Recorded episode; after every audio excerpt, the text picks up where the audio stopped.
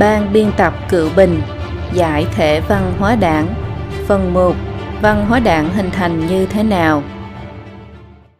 Chương 1 Thay thế văn hóa truyền thống một cách hệ thống Mục lục. Mục 1 Tuyên truyền thuyết vô thần. Mục 2 Tuyên truyền thuyết di vật. Mục 3 Phủ định văn hóa truyền thống. Mục 4 Tuyên truyền sự vĩ đại của Mark Engel, Lenin và Mao Trạch Đông. Trên thế giới, Tất cả những nền văn minh văn hóa cổ đều bắt nguồn từ các thần thoại như thần Shiva ở Ấn Độ biến hóa ra vạn vật, những câu chuyện ly kỳ trên núi của thần Zeus tại Athens, Đức Jehovah chỉ với một niệm sáng tạo ra thế giới, thần mặt trời của Ai Cập và các vị hộ pháp vạn linh, cho đến những thần tích vĩ đại của bàn cổ và nữ oa tại Trung Quốc, đều khởi nguồn cho văn minh cổ xưa. Hàng nghìn năm sau, nhân loại trải dài sinh sống đều dưới sự bảo hộ và khải thị của thần hoặc thiên chúa. Người Trung Quốc tự xưng quê nhà mình là thần châu là quốc gia của thần. Người Trung Quốc gọi hoàng đế là thiên tử tức là con của trời. Nơi hoàng đế thờ cúng trời đất gọi là thiên đàng, có diện tích lớn gấp 4 lần so với tự cấm thành. Quan thiên chi đạo, chấp thiên chi hành tận hỷ, tức xem xét đạo trời, làm theo sự vận hành của trời, như vậy là biết hết rồi. Đây là lời mở đầu trong Hoàng đế âm Phù Kinh, hoặc giả nói rằng dân tộc Trung Hoa có câu đầu tiên trong văn tự ghi chép là thể xác thiên đạo, thuận thiên nhi hành, sở hữu đạo lý tận tại kỳ trung,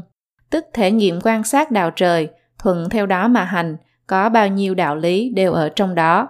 Người Trung Quốc không những sùng bái thiên mà còn sùng bái những vị cổ sư nhất ở trên trời, gọi là lão thiên gia, đây là sự kính ngưỡng đối với vũ trụ của người Trung Quốc. Trong ký ức của người Trung Quốc từ bàn cổ khai thiên địa, nữ oa tạo ra con người đến thần nông nếm thử trăm loại thảo dược, thần phù trợ nhân loại đi qua bao năm tháng gian khổ, từ thời mông mùi khai thiên lập địa, văn hóa bán thần từ xa xưa của Trung Hoa, lưu lại những văn minh như là chăm cứu, chu dịch, bát quái, vân vân. Tuy rằng đã kinh qua mấy nghìn năm, nhân loại hôm nay vẫn chỉ có thể thán phục mà không có cách nào lý giải hoàn toàn.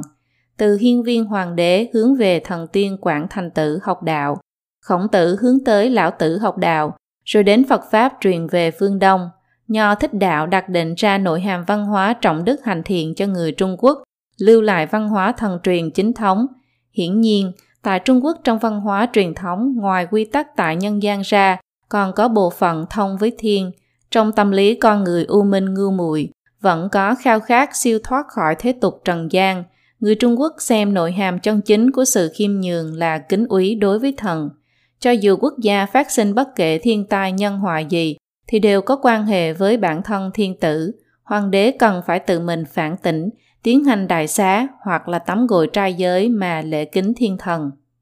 Tuy nhiên, kể từ thế kỷ trước, chủ nghĩa cộng sản gây hỏa loạn nhân gian, sau khi Trung Cộng đoạt lấy chính quyền vì để duy trì sự thống trị của Cộng sản, Trung Cộng triển khai vận động bạo lực toàn diện nhằm phá hủy văn hóa thần truyền của Trung Quốc, sử dụng các hệ thống nhằm thay thế văn hóa truyền thống, kiến lập thế hệ văn hóa đảng phi tự nhiên. Trong hệ thống thay thế hiện nay, Trung Cộng dùng thuyết vô thần luận cắt đứt tín ngưỡng đối với thần từ mấy nghìn năm qua của người Trung Quốc, lại đưa thuyết di vật của đảng Cộng sản làm phương pháp cơ bản nhận thức thế giới và lịch sử, mà cưỡng chế nhồi nhét vào người dân, lấy bạo lực và đấu tranh làm lý luận chỉ đạo, đồng thời dựa theo giá trị quan của đảng Cộng sản mà đánh giá phân biệt tinh hoa và cặn bã, tiến bộ và lạc hậu, phủ nhận một cách toàn diện văn hóa truyền thống chính thống của Trung Quốc, từ đó dân tộc mất đi gốc rễ văn hóa. Sau đó trong tình huống người dân Trung Quốc đối diện với vô thần, duy vật, không có gốc rễ văn hóa, mà tuyên truyền sự vĩ đại của Marx, Engel, Lenin và Mao Trạch Đông,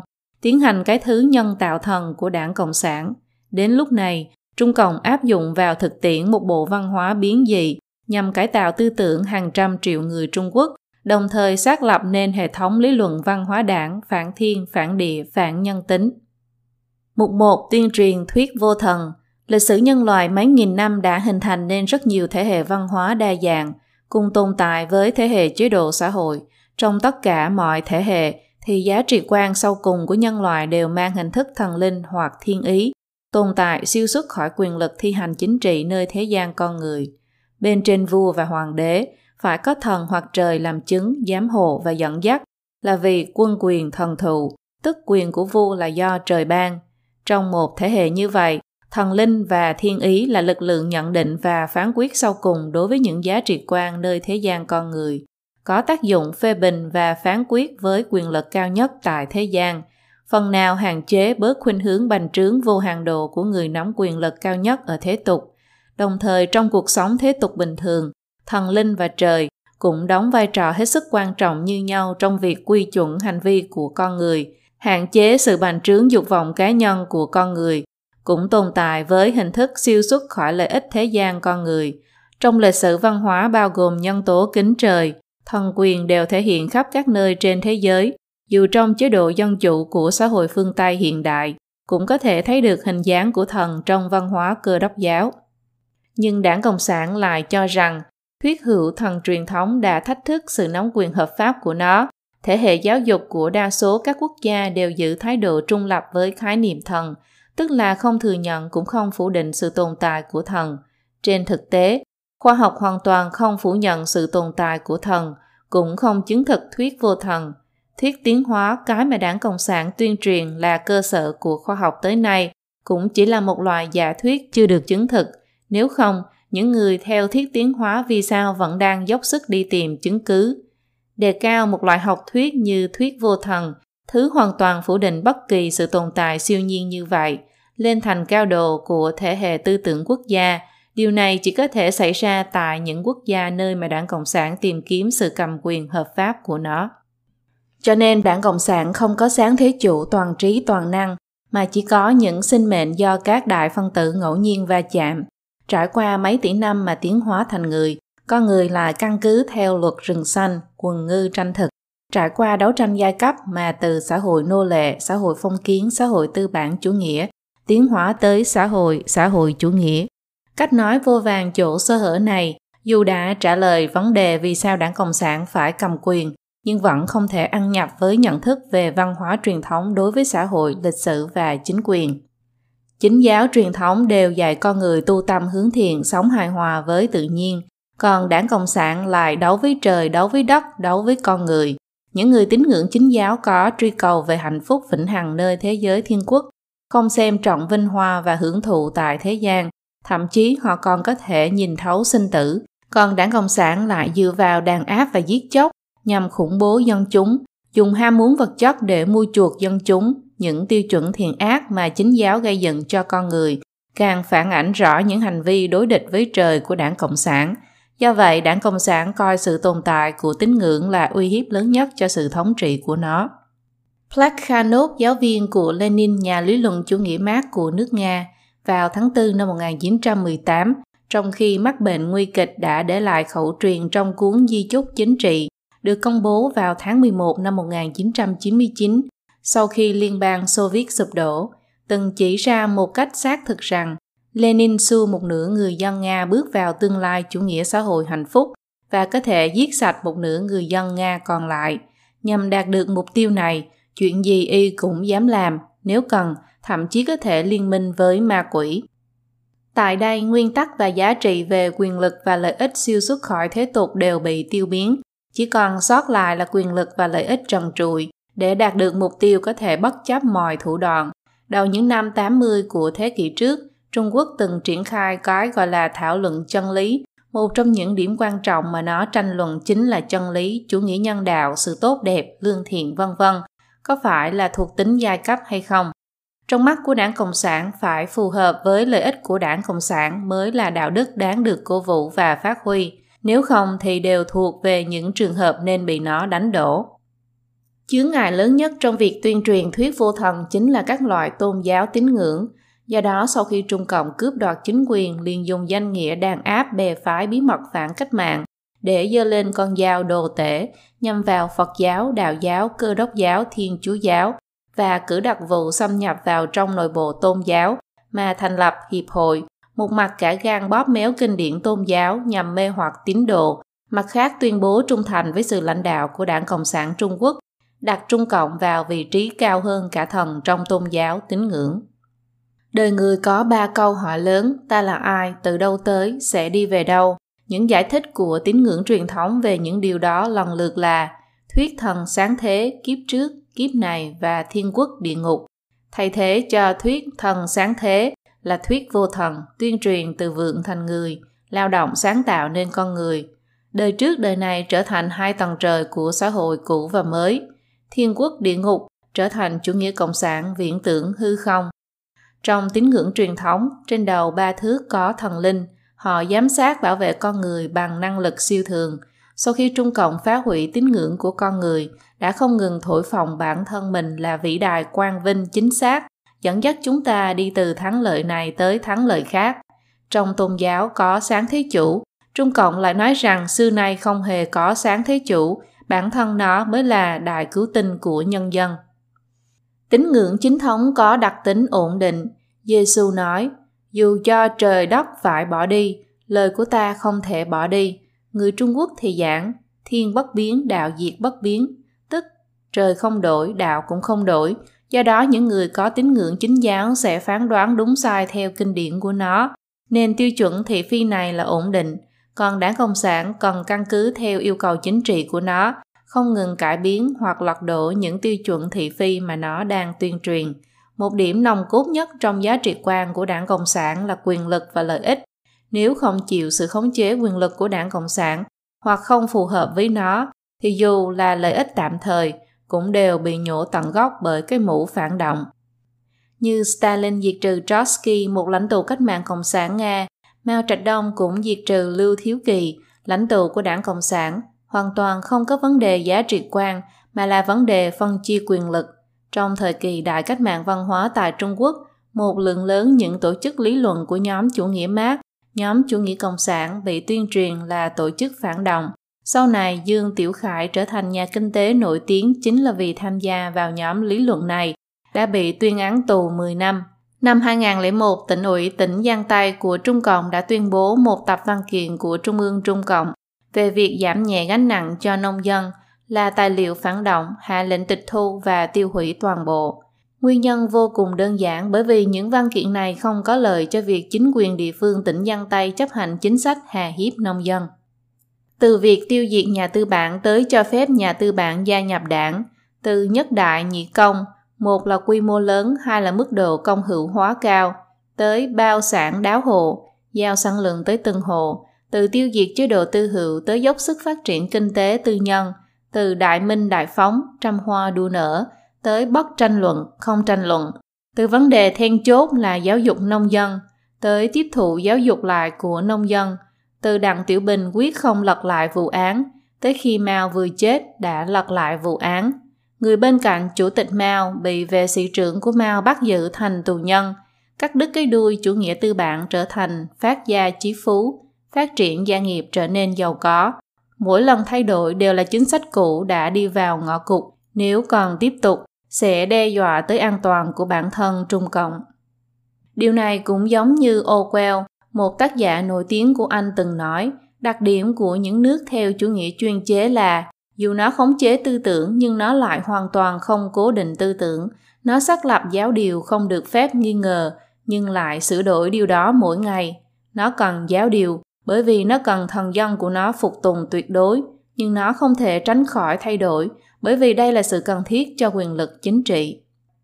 Trong thể hệ của đảng Cộng sản, mối liên hệ giữa nhân tính và thần tính bị cắt đứt một cách triệt để. Vai trò phê phán và phán quyết vượt trên quyền lực nơi thế gian con người bị bác bỏ. Những nhận định và phán quyết về nguyên tắc và đạo đức trở thành một bộ phận của bản thân quyền lực thế tục.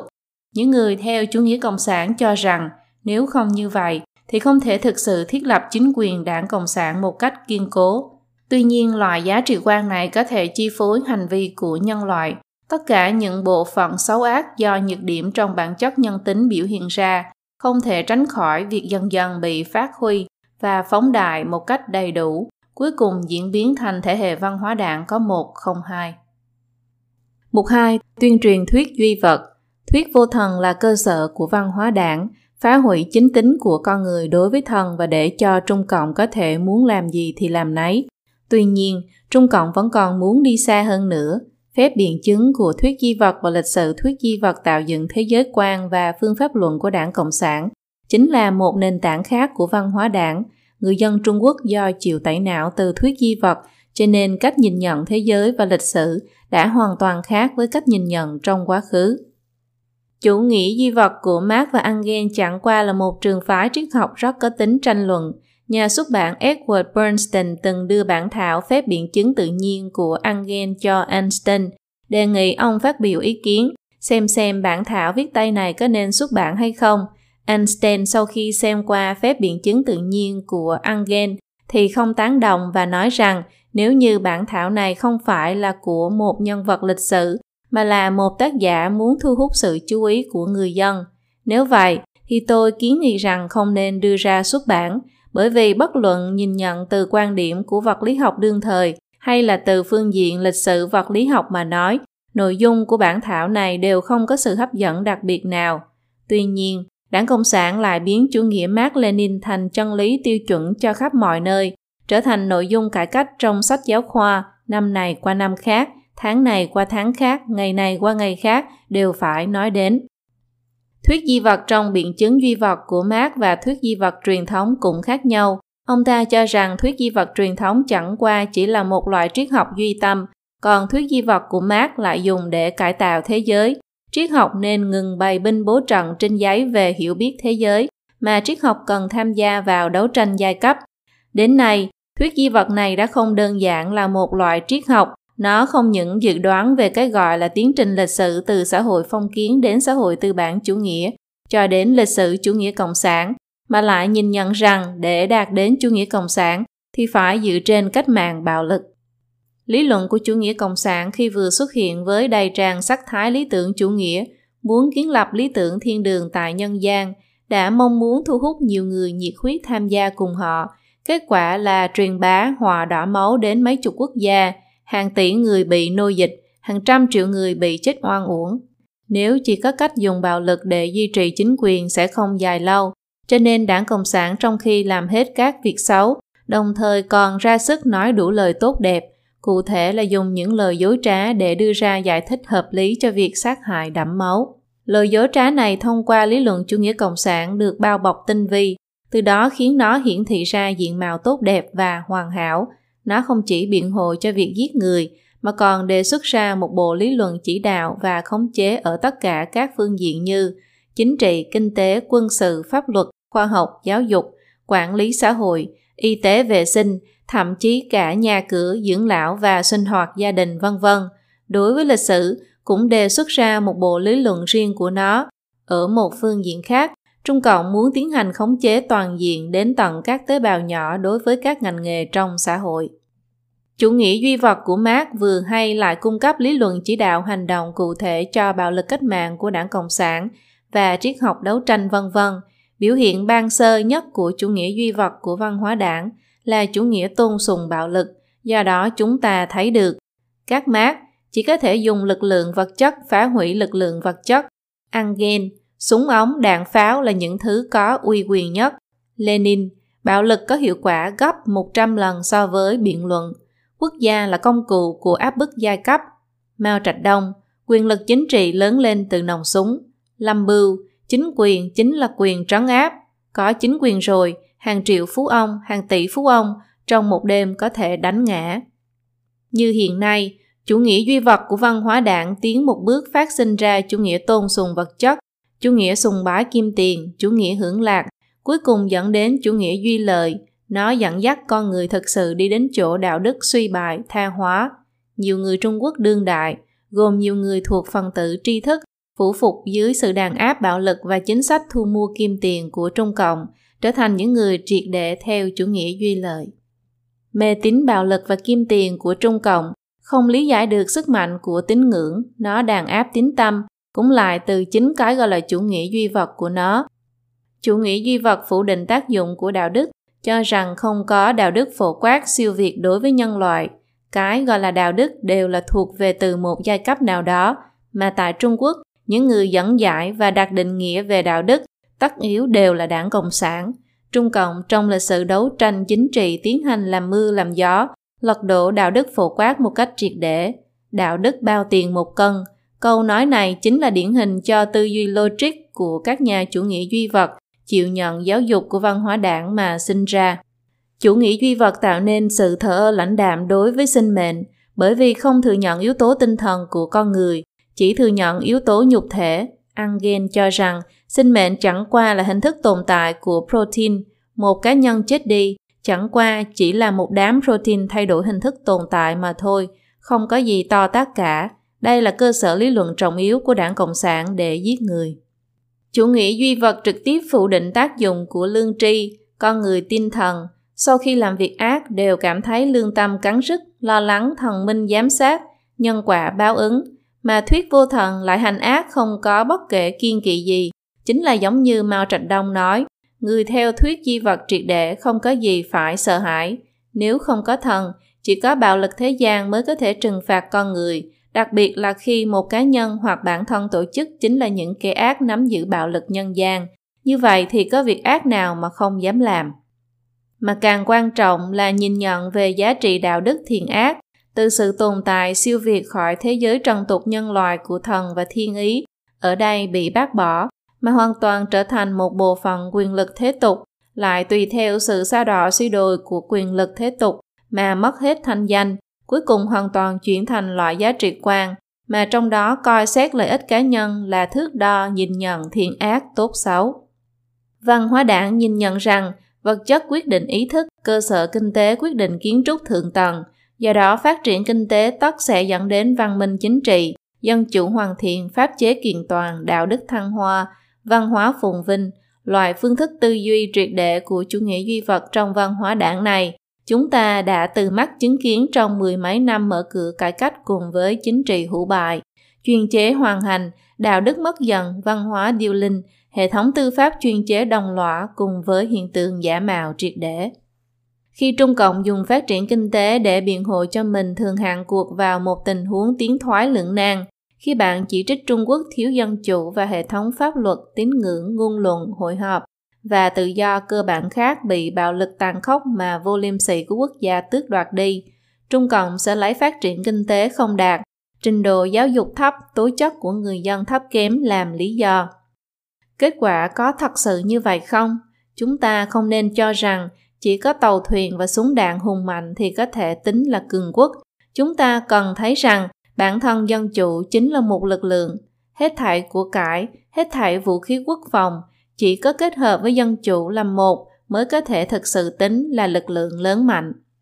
Họ cho rằng Trung Quốc thực hiện chính trị dân chủ không phải là sự việc hôm nay, mà là sự việc một số năm về sau này Họ hy vọng người dân Trung Quốc nâng cao kiến thức và giáo dục đạt đến như các nước tư bản dân chủ Âu Mỹ, rồi mới thực hiện chính trị dân chủ vân vân. Nhưng thực ra, chính trong chế độ dân chủ càng dễ dàng giáo dục và đào tạo huấn luyện dân chúng.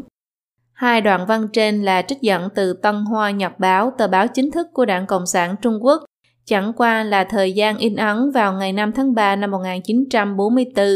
và ngày 25 tháng 2 năm 1939 vào lúc đó, những phê phán này đặc biệt nhắm vào quốc dân trong thời chiến tranh với chính phủ quốc dân đảng. Có thể thấy Trung Cộng trước khi đoạt được chính quyền, từ trước giờ không cho rằng trạng thái kinh tế và trình độ giáo dục của người dân là chướng ngại thực hiện dân chủ, mà trạng thái kinh tế hiện nay và trình độ giáo dục cộng lại so với thời kỳ chiến tranh kháng Nhật quốc dân đảng, Cộng sản nội chiến thì tốt hơn nhiều, làm sao ngược lại trở thành chướng ngại được.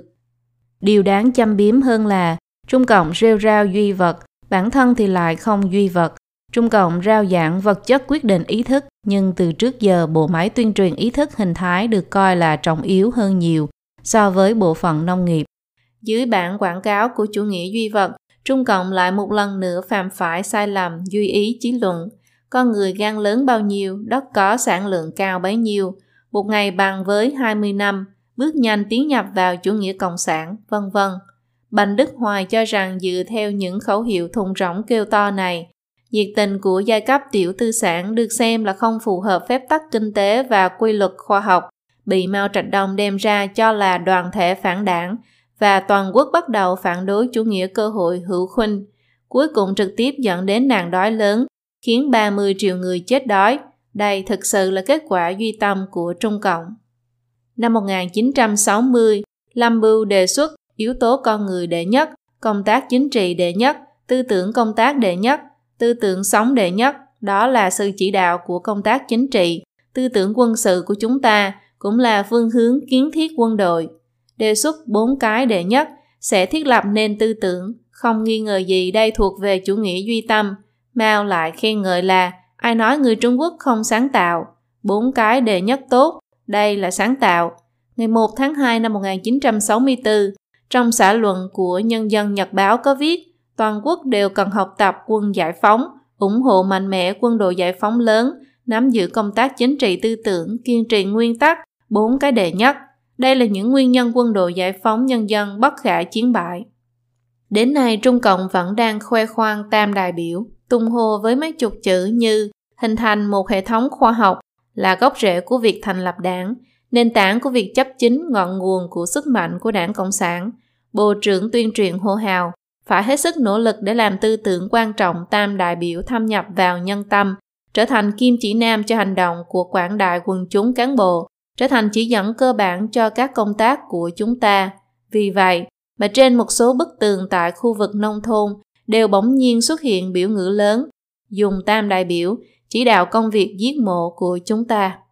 Vô luận là chủ nghĩa duy vật và nói về dân chủ đều bị dựng nên một lý luận khác trong hệ thống của đảng Cộng sản. Đây chính là phương pháp biện chứng. Công dụng của phép biện chứng là làm thế nào đem trắng nói thành đen. Trong hệ thống thoại ngữ đầy tính bẩn cực của đảng Cộng sản, ngựa trắng không phải là ngựa, màu trắng xám không phải là trắng. Vậy mà có đại đa số người lại tiếp thụ một cách vô tri vô giác. Do đó nền kinh tế thị trường tê liệt bị xưng là kinh tế thị trường xã hội chủ nghĩa, độc tài chuyên chính thành dân chủ xã hội chủ nghĩa, vi phạm nhân quyền trở thành lý luận nhân quyền chủ nghĩa xã hội đặc sắc của Trung Quốc. Tóm lại, chỉ cần sau khi được tô điểm thêm thắt vào, liền đó có thể tùy ý thay đổi định nghĩa ban đầu của từ. Sau khi cái thứ hoang ngôn biện chứng này tràn ngập các khái niệm trước đây ở Trung Quốc đại lục, đến tận hôm nay, nó vẫn còn đang tiếp tục phát sinh. Mục 3 phủ định văn hóa truyền thống. Như đã nói trong phần giới thiệu, văn hóa truyền thống Trung Quốc là nền văn hóa bán thần. Văn hóa thần truyền được phản ánh ở rất nhiều phương diện trong văn hóa Trung Hoa, cũng có gốc rễ thâm sâu trong sinh hoạt dân gian. Ở một nửa khác của thế tục, người Trung Quốc xem luân lý xã hội là một loại tín ngưỡng. Trung hiếu nhân nghĩa là tiêu chuẩn tối quan trọng xác định đạo đức tốt xấu, phẩm đức cao thấp.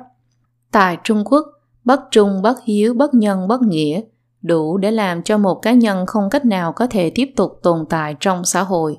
Phần chu tụng trong kinh thi có viết Duy thiên chi mệnh, vu mục bất dĩ, thượng thiên đích mệnh lệnh, vĩnh viễn thị phi thường địa nghiêm túc,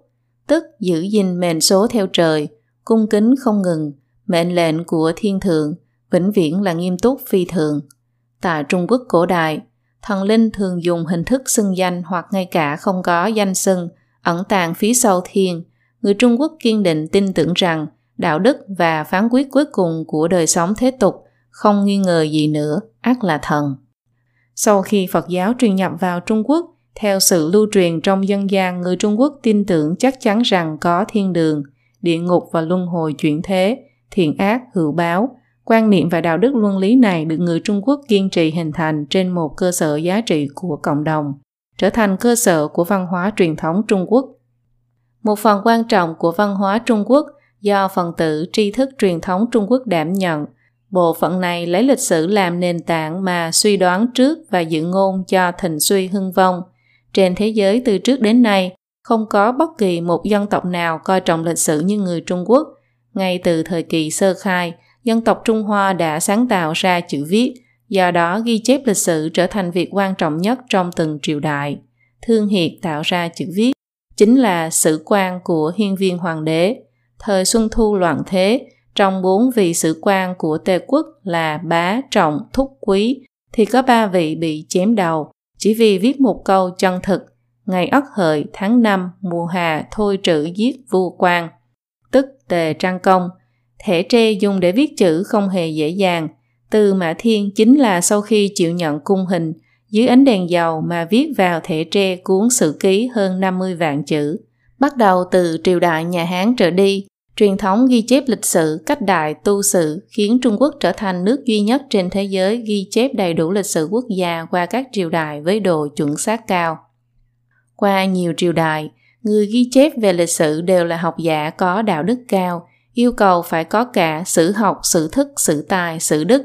Sau khi ghi chép sự việc, thường có bình luận theo kiểu thái sử công viết hoặc là thần quan viết. Những bình luận này thể hiện sự đánh giá thị phi của tác giả đối với một sự kiện đứng trên quan điểm nho gia. Do đó, sử sách Trung Quốc không những ghi chép được sự kiện chân thực của lịch sử, mà còn bao quát được tình huống đương thời như quan chế, chế độ quan viên, thiên văn, địa lý, thủy lợi, thương nghiệp, binh pháp, âm nhạc, khoa học vân vân. Các khía cạnh khác của cuốn sách Bách khoa toàn thư còn bao hàm cả sự tu sửa bảo trì lịch sử của các nhà nho chính thống. Lịch sử quan nho gia này được truyền tải một cách cẩn trọng trong truyền thống văn hóa Trung Hoa, cũng là đối tượng mà Trung Cộng khi mới nắm quyền tức thì yêu cầu tiêu diệt, mà vũ khí lớn được đảng Cộng sản dùng để tiêu diệt văn hóa Trung Quốc chính là chủ nghĩa duy vật lịch sử.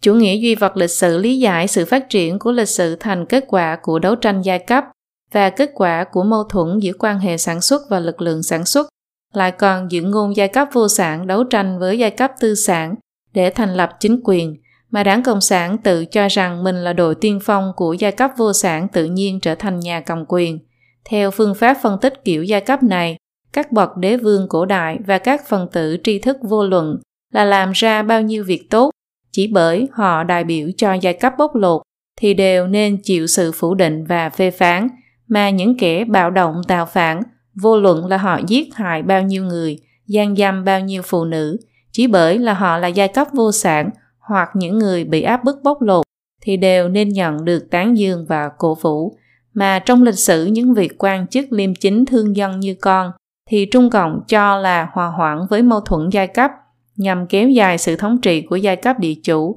còn bị những tham quan không điều ác nào không làm phê phán nghiêm trọng. Người Trung Quốc tin rằng tử sinh hữu mệnh phú quý tài thiên, rồi còn thiện ác hữu báo, cho rằng danh lợi phú quý đều là đời trước tích lại cho đời này, vô luận là phú quý hay là bần cùng, đạt tắc kim tế thiên hạ, cùng tắc độc thiện kỳ nhân, tức giàu có thành đạt thì lo cho thiên hạ, nghèo khó thì tu dưỡng đạo đức bản thân mình cho tốt. Do đó không hề tồn tại lịch sử quan về đấu tranh giai cấp như đảng Cộng sản nhồi nhét. Cho đến hôm nay, tất cả lịch sử trong xã hội đều là lịch sử đấu tranh giai cấp.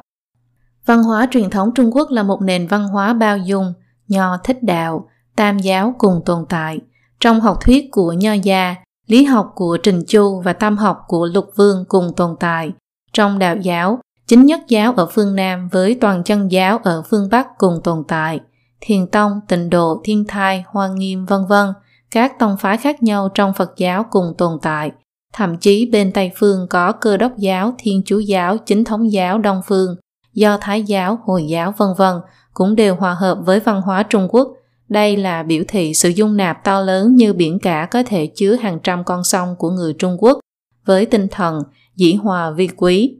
ở Trung Quốc chưa bao giờ phát sinh chiến tranh tôn giáo và chiến tranh nội bộ trong các tôn giáo khác nhau. Tư tưởng bao dung này tuyệt nhiên đối lập với tư tưởng đấu tranh của Trung Cộng, do vậy tất yếu trở thành đối tượng bị tiêu diệt của Trung Cộng. Trung Cộng lại không phải vì đấu tranh mà đấu tranh, ở đây ít nhất có hai mục đích. Một là để con người trong khi đấu tranh với nhau mà mất đi tín nhiệm, trở nên chi năm xẻ bảy, từ đó mà Trung Cộng thuận tiện khống chế. Quan trọng là Trung Cộng sử dụng thuật chỉ lọc vi mã, chỉ hưu bảo ngừa của Triệu Cao, cho rằng có thể yên tâm sử dụng thuật chỉ lọc vi mã của Triệu Cao. Những người trầm mặc không nói năng gì, hiển nhiên là lương tâm vẫn chưa mất hẳn. Triệu Cao muốn gia tăng bài xích, những người phản đối đều bị Triệu Cao sát hại. Ai thừa nhận hưu là ngựa, thì tên đó được Triệu Cao yên tâm trọng dụng. Ai im lặng thì rõ ràng người đó lương tâm vẫn chưa mất hẳn, Triệu Cao sẽ gia tăng bài xích, những người phản đối thì đều bị Triệu Cao sát hại. Thế nhưng, chỉ lọc vi mã của Triệu Cao chỉ là quyền thuật sử dụng tại cung đình, mà chỉ lọc vi mã của Trung Cộng lại trở thành cưỡng bức toàn dân tham dự vào văn hóa đại chúng. Ví dụ như cải cách ruộng đất, trấn phản, cải tạo công thương nghiệp, cải cách chế độ, cải biến con người, cải biên ca kịch của giới hí kịch vân vân rất nhiều cuộc vận động, mỗi lần đều là một cuộc kiểm nghiệm thuật chỉ lọc vi mã. Mỗi cá nhân đều phải tham gia, phải biểu đạt thái độ. Trong thế giới nhị nguyên mà chọn lựa một trong hai, không đứng về phía Trung Cộng thì ngay lập tức trở thành đối tượng bị đấu tranh.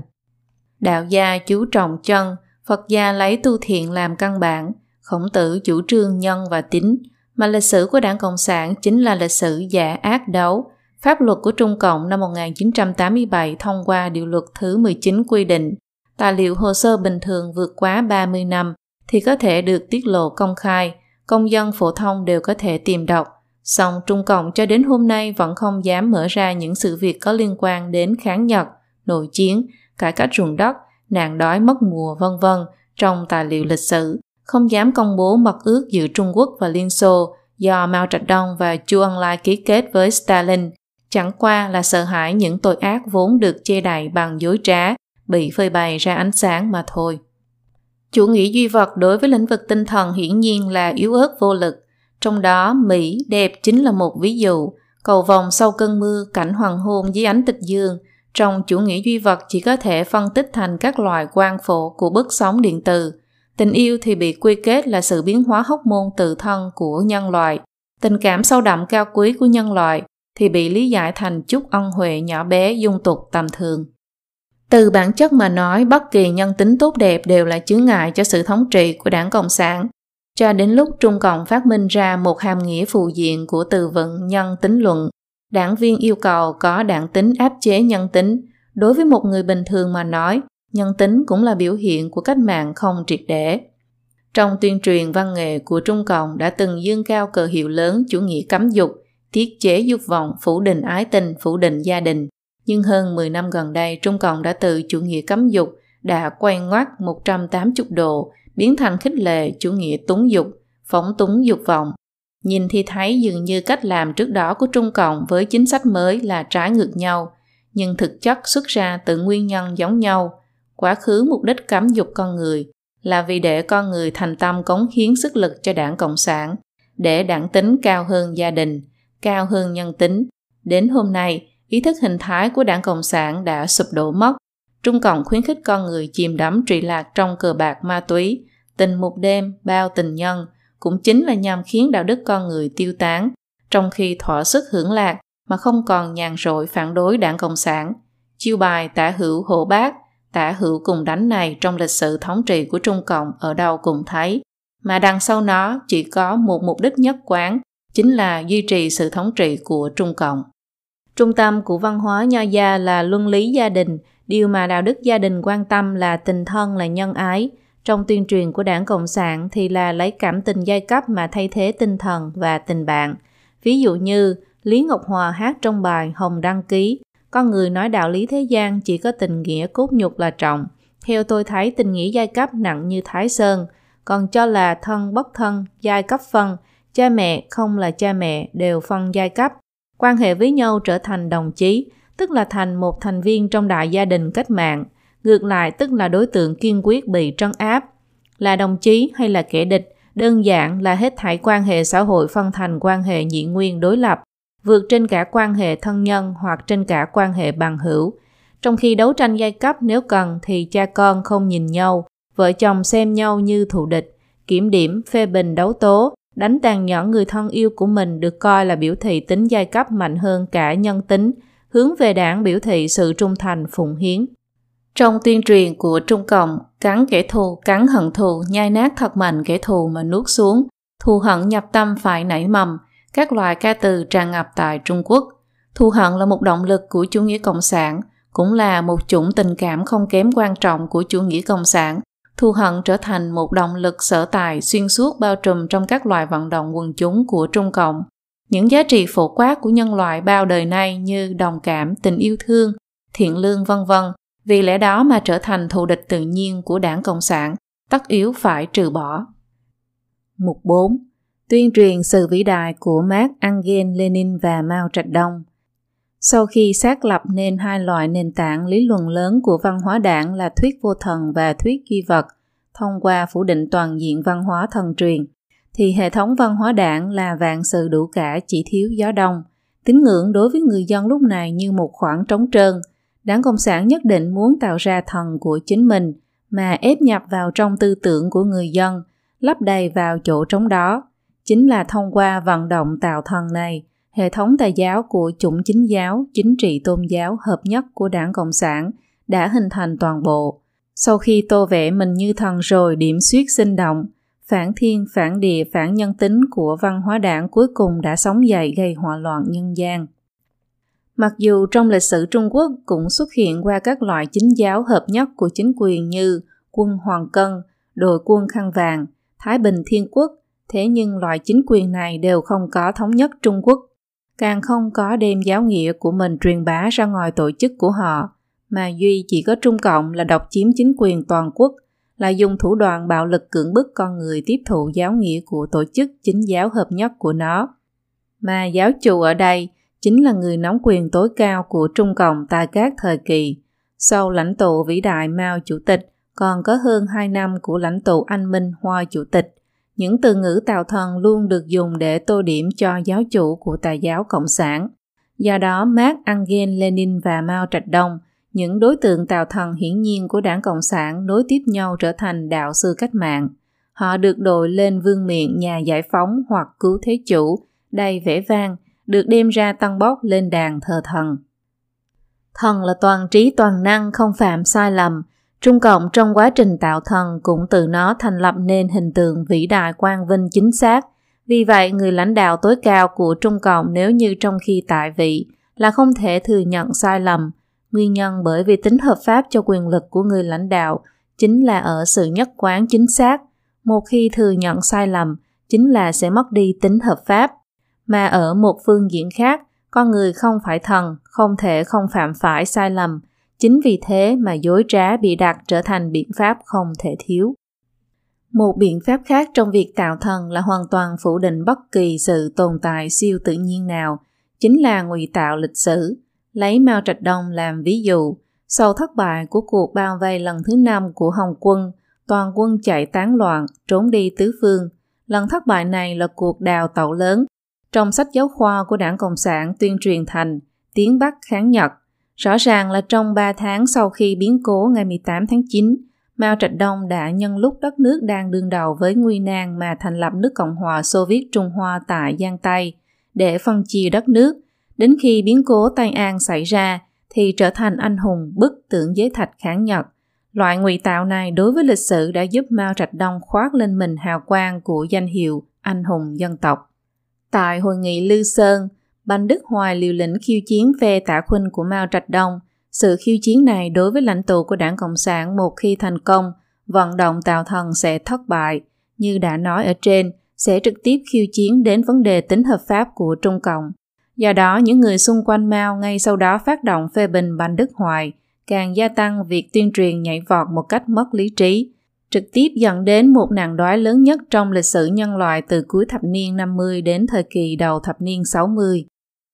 Trung Cộng không những thông qua chữ viết mà còn dùng đến các loại hình thức tạo thần khác như sân khấu, điện ảnh, ca khúc, âm nhạc vân vân, dùng lời ca, điệu múa mà tạo thần, dùng sáng nghe chỉ thị, tối báo cáo để tạo thần, dùng khu chiên giống trống hoan nghênh chỉ thị tối cao để tạo thần. Cho đến ngày nay, Trung Cộng vẫn tiếp tục dùng các loại tuyên truyền như học tập không ngừng, lĩnh hội sâu sắc, quán triệt thực thi, nắm tốt phương pháp, cách cư xử của dân trạch dân hoặc lời nói quan trọng của Hồ Cẩm Đào, thực ra là vận động tạo thần đối với các lãnh đạo đương nhiệm. Bắt đầu từ thế kỷ 19, vô thần luận tiến hành kế thừa thêm học thuyết của tiến hóa luận. Sự sai lầm của thuyết tiến hóa sẽ được trình bày trong chương sau. Cái gọi là duy vật – không những hoàn toàn phủ định lực lượng tinh thần mà còn phủ định hết thảy sự tồn tại siêu việt nhân loại, tức là phủ định sự tồn tại của thần. Đến lúc này, các tiêu chuẩn đạo đức xuất sinh từ tín ngưỡng kinh điển toàn bộ đều mất đi chỗ dựa vào để tham chiếu, bao gồm thiện trong Phật giáo Đông Phương, chân của đạo gia, khắc chế bản thân và diễn hòa vi quý của nho gia, 10 điều răn dạy của Thánh Moses bên Tây Phương, vân vân từ đó tiêu chuẩn đạo đức biến thành con người có thể không ngừng cải biến hành vi chuẩn tắc của mình. Trong xã hội của đảng Cộng sản, giá trị quan và quyền giải thích về đạo đức rơi vào tay các nhà thống trị tối cao. Tất cả đạo đức phổ quát không phù hợp mâu thuẫn với giá trị quan của Trung Cộng đều có thể dễ dàng bị Trung Cộng chụp lên chiếc mũ đạo đức giả, tàn dư phong kiến, nhân tính luận của giai cấp tư sản vân vân rồi sau đó Trung Cộng đứng lên cao điểm mà giải thích về đạo đức của chính nó, mũ miệng bề về mà tiến hành trấn áp phê bình.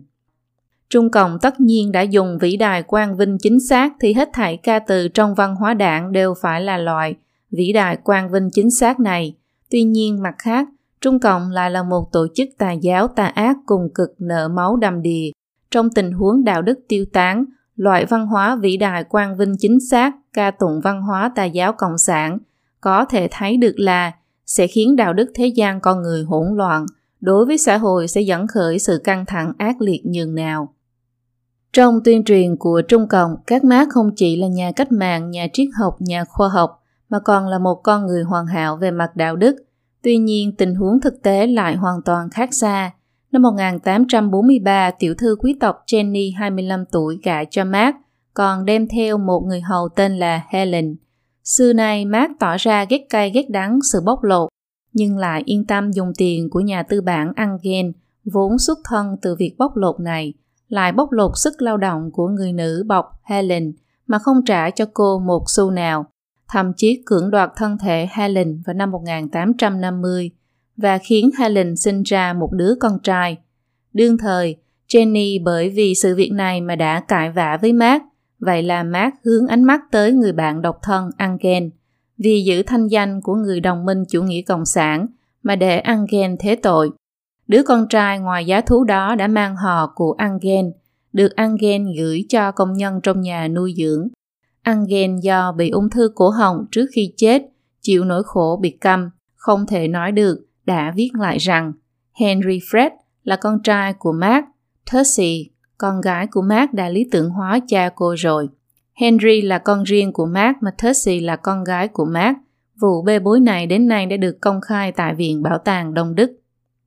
Tháng 6 năm 2004, tạp chí thần kinh học châu Âu The European Journal of Neurology công bố ba bác sĩ người Israel tham khảo tài liệu lịch sử đưa ra kết luận Lenin trước khi lãnh đạo cách mạng tháng 10 năm 1917 đã bị nhiễm bệnh giang mai ở châu Âu và chết vào năm 1924. Những tài liệu tham khảo lịch sử gồm có các hồ sơ của bác sĩ khi trị liệu cho Lenin tại châu Âu và Liên Xô và những tài liệu về tình trạng sức khỏe của Lenin, bao gồm cả báo cáo khám nghiệm tử thi mà được những nhà nghiên cứu gọi là tuyên truyền chính trị. Một trong những nhà nghiên cứu bác sĩ tâm thần Vladimir Lerner đã nói với phóng viên của thời báo New York Times nếu như bỏ đi danh tính của Lenin mà đưa bệnh án đó cho bất kỳ một nhà thần kinh học thành thạo bệnh truyền nhiễm, họ sẽ đều kết luận là bệnh giang mai.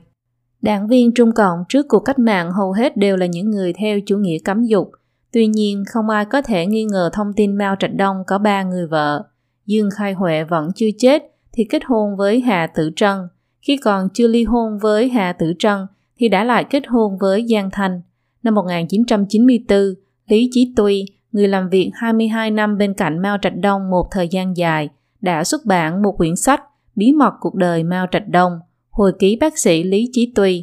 Công bố Mao Trạch Đông thỏa sức phóng túng dục dục, cuộc sống sinh hoạt hết sức thối nát. Trong sách đề cập đến việc Mao không ngừng coi phụ nữ như trò tiêu khiển, gọi vô số các cô gái đẹp gái trẻ đến phục vụ, coi phụ nữ như những món ăn luân phiên tiến cống. Vệ sĩ của Mao Trạch Đông nói rằng trong thời gian xảy ra nạn đói lớn Mao không ăn thịt, để biểu thị cùng nhân dân đồng cam cộng khổ. Mà sự thật thì năm 1959, khi nạn đói phát sinh, Mao đã chỉ thị Trương Bình Hóa, bí thư tỉnh ủy Hồ Nam xây dựng khu biệt thự ở Tích Thủy Động, lấy tên số hiệu là công trình 2.3, khởi công từ nửa cuối năm 1960 đến năm 1962 đã hoàn thành. Tổng diện tích xây dựng 3.638,62 m2, kết hợp với dự án số hiệu 1.2.3 xây dựng hầm ngầm từ Thiều Sơn, nơi sinh Mao Trạch Đông, đến đường quốc lộ Tích Thủy Động. Khi xây dựng xong, phí tổn lên đến hơn 100 triệu nhân dân tệ. Nếu số tiền này dùng để mua lương thực thì tỉnh Hồ Nam sẽ cứu được ít nhất 15 triệu người khỏi chết đói trong vòng 3 năm. Cuộc sống hoang dâm của các lãnh tụ đảng Cộng sản không chỉ giới hạn tại phương diện túng dục, mà còn mưu quyền, lạnh lùng tàn nhẫn, buông thả phóng đảng, bởi vì thiếu đi tín ngưỡng ước thúc, đạo đức ước thúc, phương tiện truyền thông theo dõi. Vì vậy lợi dụng quyền lực quốc gia mà hành ác, hậu quả của nó cực kỳ tai hại, mà phẩm chất thấp kém đọa lạc ấy lại khởi tác dụng làm mô phạm dẫn động đạo đức xã hội nhanh chóng tuột dốc. Tạo thần trở thành cơ sở của chế độ độc tài cá nhân bởi vì thần sẽ không phạm sai lầm, lãnh đạo đảng Cộng sản cũng tự nhiên trang bị cho mình cái lốt vỏ bọc chân lý, sao cho những người khác phải mù quáng tin theo nó là được. Sau đó nhất ngôn đường cùng nói một lời được hợp lý hóa, một bộ não thay thế hàng trăm triệu bộ não, hậu quả có tính tai nạn này lại không được cải chính lại. Tư tưởng độc lập trở thành một sự tình nguy hiểm, bởi vì có thể sẽ đối đầu với việc Trung Cộng không muốn con người đưa ra kết luận riêng, do đó người ta tùy theo dòng chảy lớn, xuôi theo chiều gió vân vân, tự mình không làm chủ được cuộc sống của chính mình, tất cả vấn đề đều bắt chước theo Trung Cộng hoặc là chờ đợi tổ chức quyết định.